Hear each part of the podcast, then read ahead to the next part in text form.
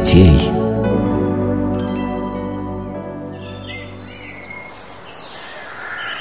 Ну куда же делся Иван?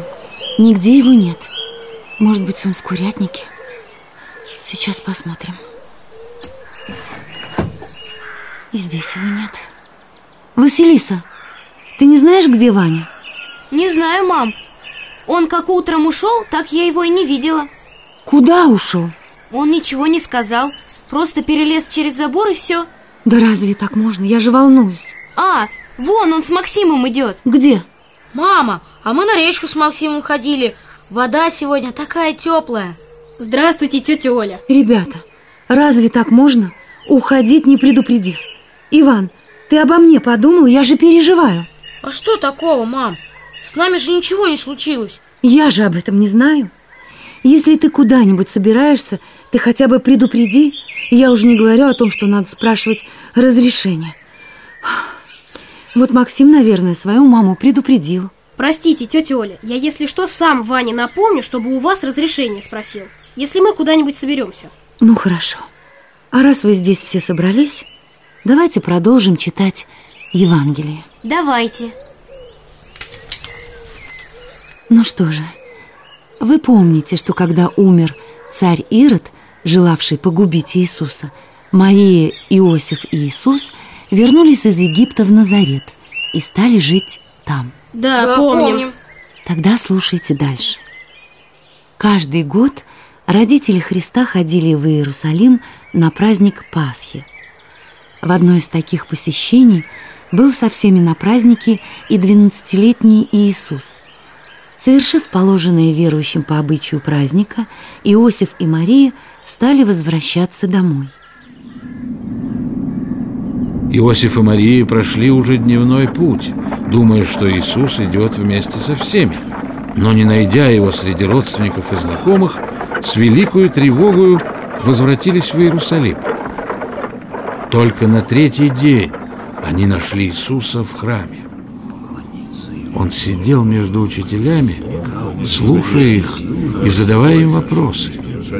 Было видно, как все присутствующие изумлялись его разуму и ответом.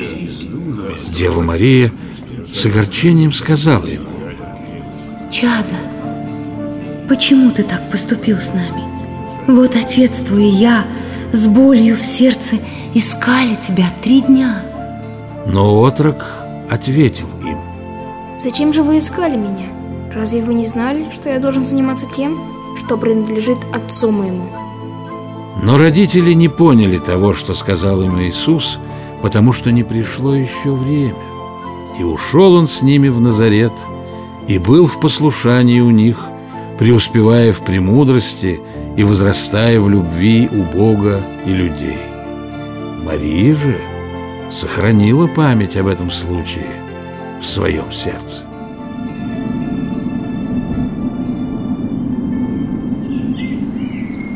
Мама, а как же Иисус ушел, не предупредив родителей? Ведь он был еще маленький. Ему ведь было всего 12 лет, а он остался один в городе. И Иисус, в отличие от тебя и Максима, Господь Бог, Творец Вселенной, и не Он должен спрашивать разрешения, а скорее все у Него. А почему же, когда они вернулись в Назарет, написано, что Он был в послушании у родителей? Потому что Он их любил и подавал пример смирения нам всем.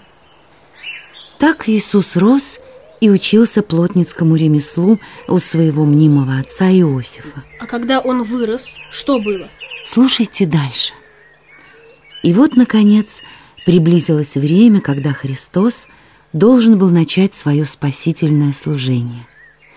В те дни Римом правил император Тиверий, а Иудеей управлял Понтий Пилат. Понтий Пилат вместо Ирода стал царем Иудеи? Нет, у Иудеи был свой иудейский царь. И так как Иудея была захвачена Римской империей, то римский император прислал туда своего управляющего, Понтия Пилата, который назывался прокуратором. Но слушайте дальше. «И было в пустыне Слово Божие к Иоанну Крестителю, сыну священника Захарии, о начале проповеди покаяния. За 800 лет до этого события пророк Исаия предсказывал Раздастся громкий голос в пустыне Приготовьте дорогу Господу Прямыми сделайте пути для Него И тогда прошел Иоанн Предтеча по всей стране Иорданской Проповедуя крещение и покаяние для прощения грехов А что это за иорданская страна? Через Иудею и Галилею протекала река Иордан, то есть это местность рядом с этой рекой.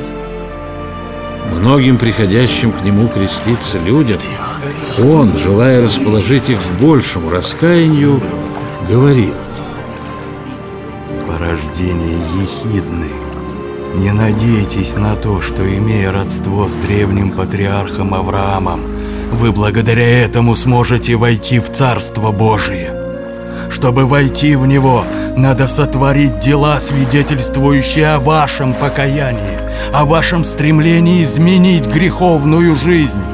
А иначе, как всякое дерево, не приносящее добрых плодов, срубают и в огонь бросают, так и всякого, кто не принесет покаяния, ждет вечный огонь. А что же нам нужно делать, чтобы спастись? Богатые должны делиться своим избытком с бедными. Мытари, сборщики податей, не взыскивать с людей ничего больше положенного. Воины же, никого не обижать и ничего не отнимать у людей, угрожая им силою, а довольствоваться своим жалованием. То есть добрые дела – это как плоды на дереве. Верно. То есть покаяться – это значит признать свои грехи и сожалеть о них. Но кроме этого нужно принести плоды покаяния, то есть добрые дела. Давайте слушать дальше. Внешний облик крестителя и силы его проповеди многих заставили задуматься. А не есть ли он тот самый Христос? Но Иоанн, обращаясь ко всем, ответил. Я крещу вас только водою, идущий же за мною Христос, у которого я недостоин быть даже последним рабом, будет крестить вас Духом Святым и огнем. И многое другое внушал Иоанн Креститель народу, подготавливая его к принятию Царства Христова и погружая в водах Иордана. И вот пришел Иисус из Назарета к Иоанну, чтобы креститься. Иоанн же стал препятствовать ему, говоря, «Мне нужно креститься от тебя, а ты приходишь ко мне». Нам следует совершить то, ради чего мы посланы Богом.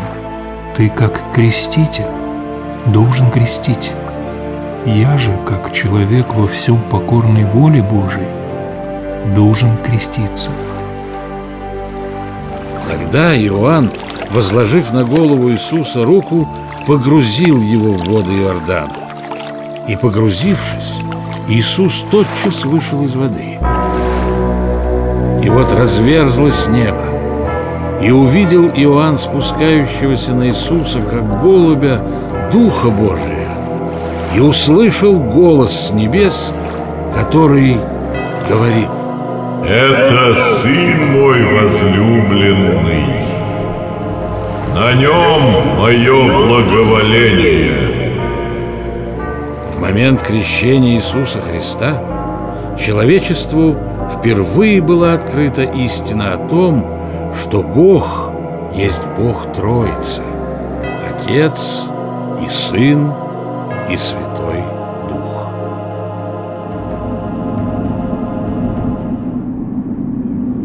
Как это? Бог Троица. Бог один, но Он имеет три ипостаси, то есть три лица – Отец, Сын и Святой Дух, которые не соединяются и не разделяются. И когда Иоанн крестил Иисуса, то Дух Святой, одно лицо, сошел на Сына, другое лицо, и голос Отца, третье лицо, свидетельствовал о нем. То есть это единый Бог. Это очень сложно понять. Как-то не соединяется и не разделяется. И как это три и в то же время один? Для человеческого разума это непостижимо. Ну, что задумались? Ладно, идите подумайте. В следующий раз продолжим.